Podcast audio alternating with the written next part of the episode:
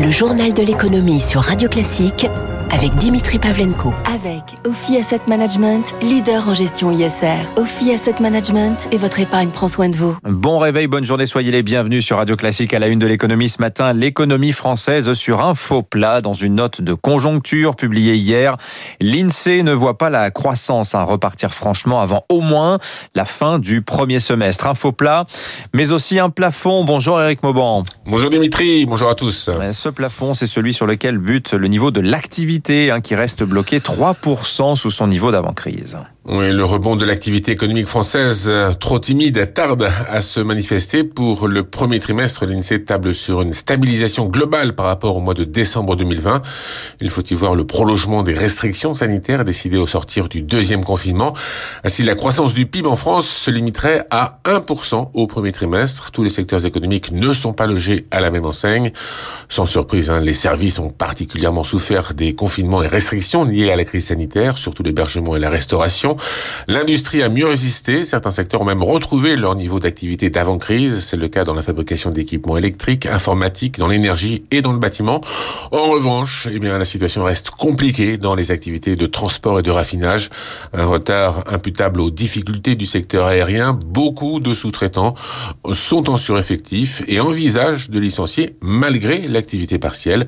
L'INSEE table sur 77 000 destructions d'emplois au premier trimestre et une hausse du taux de chômage lié notamment au retour dans la population active de personnes qui avaient été empêchées de chercher activement un travail. Merci Eric Mauban. D'ailleurs, le directeur général de l'INSEE, je vous le rappelle, Jean-Luc Tavernier, il sera en studio tout à l'heure à 7h15 pour commenter cette note de conjoncture. En matière de pouvoir d'achat, le gouvernement lui songe à réactiver la prime Macron défiscalisée qui avait été créée après les Gilets jaunes. Cela ferait partie, selon les échos ce matin, des mesures en faveur des travailleurs dits de la deuxième ligne qui pourraient être annoncées lors d'un sommet social lundi à Matignon.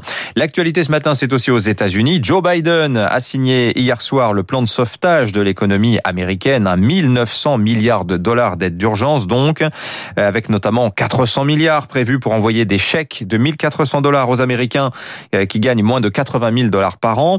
À lui seul, ce plan, selon l'OCDE, pourrait générer 1% de la croissance mondiale cette année et profiter également à la France. Hein. L'assureur Allianz a calculé que le plan Biden pourrait se traduire par une hausse de 9 milliards d'euros de la demande adressée à la France en équipement de transport, médicaments, agroalimentaires, notamment les vins et les spiritueux. Regain d'optimisme aux États-Unis, en ligne d'ailleurs avec le moral des grands chefs d'entreprise depuis 24 ans. Le cabinet de conseil PwC interroge 5000 CEO dans 100 pays sur leurs attentes et leurs craintes. Cette année, 76% d'entre eux révisent à la hausse leurs prévisions de croissance pour l'année. Ils ont des inquiétudes cependant. En un, celle de futures pandémies. En deux, les cybermenaces hein, qui sont citées désormais par plus d'un dirigeant sur deux. Les patrons tricolores, en outre, ont des inquiétudes spécifiques à la France. Écoutez Bernard Guénier, c'est le président de PwC France et Maghreb. Il y en a deux qui émergent. Le populisme, avec 41%. Les patrons sont extrêmement inquiets du populisme en France. Et euh, la désinformation aussi à hauteur de 41%. Et puis on retrouve la surréglementation à 41% aussi. Donc euh, on voit bien que le profil de la France est un peu différent euh, des autres pays. En France, je pense que l'environnement politique, euh, la situation économique, la situation sociale impactent largement leur opinion et justement ces grands rendez-vous qui sont devant nous notamment la présidentielle évidemment. Voilà le président France de PwC Bernard Guénier. Morale en hausse pour les patrons de grandes entreprises. Les PME françaises, elles, en revanche, bah, aimeraient bien qu'on leur passe davantage commande. Dans une lettre ouverte publiée hier par le Figaro, 270 dirigeants de TPE et PME demandent aux grands acteurs publics et privés de les faire davantage travailler. Émilie Vallès. Au lieu de dépenser des milliards en aide publique, il serait plus vertueux que les grands groupes et surtout l'État passent commande vers nos petits petites entreprises, plaide Olivier Barbé-Maillot. Il est le PDG d'Abena Frontex, entreprise spécialisée dans les produits de protection pour le milieu hospitalier.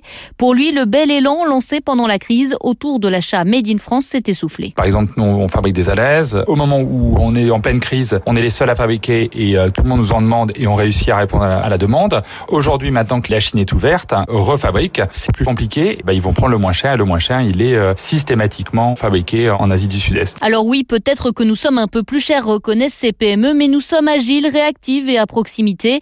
Et il faut prendre en compte l'aspect environnemental et sociétal, explique Clémentine Paratre, dirigeante d'une société de communication et présidente de l'association Lab Pareto, à l'origine de l'initiative. Finalement, vous verrez qu'on est certainement un peu moins cher les TPE PME, moins cher en carbone, en destruction d'emplois. Et puis quand une PME crée un emploi grâce aux commandes des grands groupes, bah elle en génère aussi de façon indirecte puisque nos salariés, ils vont eux-mêmes consommer sur le territoire. Le calcul est simple, précise ses dirigeants, 100 000 euros de chiffre d'affaires généré, c'est un emploi de plus. En bref, la BCE ne va pas rester les bras croisés par la récente, devant la récente remontée des, des rendements souverains.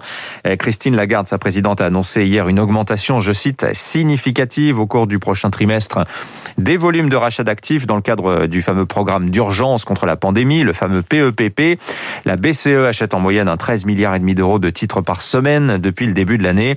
La BCE écarte en revanche la perspective d'un retour en force de l'inflation. Elle l'estime désormais à 1,5% en zone euro cette année en raison dit-elle, de facteurs temporaires. Afflux de prétendants autour de la mise en vente du groupe M6 RTL. Ils avaient jusqu'à hier pour faire parvenir leur offre à JP Morgan, la banque qui supervise l'opération. Parmi les candidats, le groupe TF1, Vivendi, CMI, le groupe de presse du milliardaire tchèque Daniel Kretinsky, le trio Niel Pigas Capton également, propriétaire ensemble de Media One, sont également cités l'italien Mediaset et peut-être Altis, le groupe de Patrick Drahi, propriétaire de BFM TV et RMC. En quête de 2 milliards d'euros d'économie également, Renault, lui, met en vente la fonderie de Bretagne, 350 salariés, grosse colère dans le Morbihan ce matin. Euh, Renault qui met aussi en vente ses parts dans Daimler, un peu plus d'un et demi pour cent du capital du constructeur allemand, estimé 1 milliard de 100 millions d'euros, cette participation.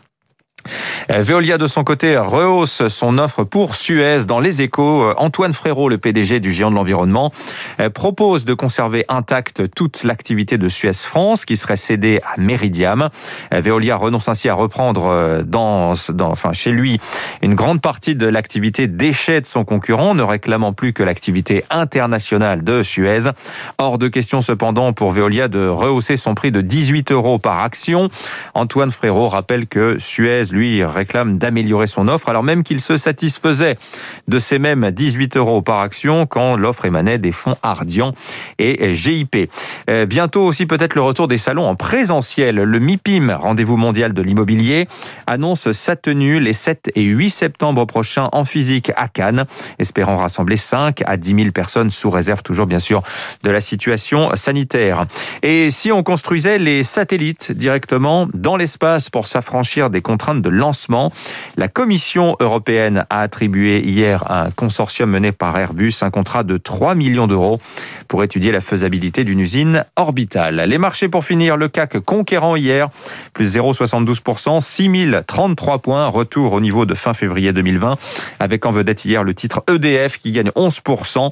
Le marché très optimiste hein, sur l'issue des négociations entre Paris et la Commission au sujet du projet Hercule. À Wall Street, le Dow Jones 32 485 points, nouveau record, idem pour le S&P 500, 3931 points parmi les valeurs du jour, citant le géant sud-coréen du e-commerce Coupang, plus 40% pour sa première séance de cotation. Au NICE, 6h47.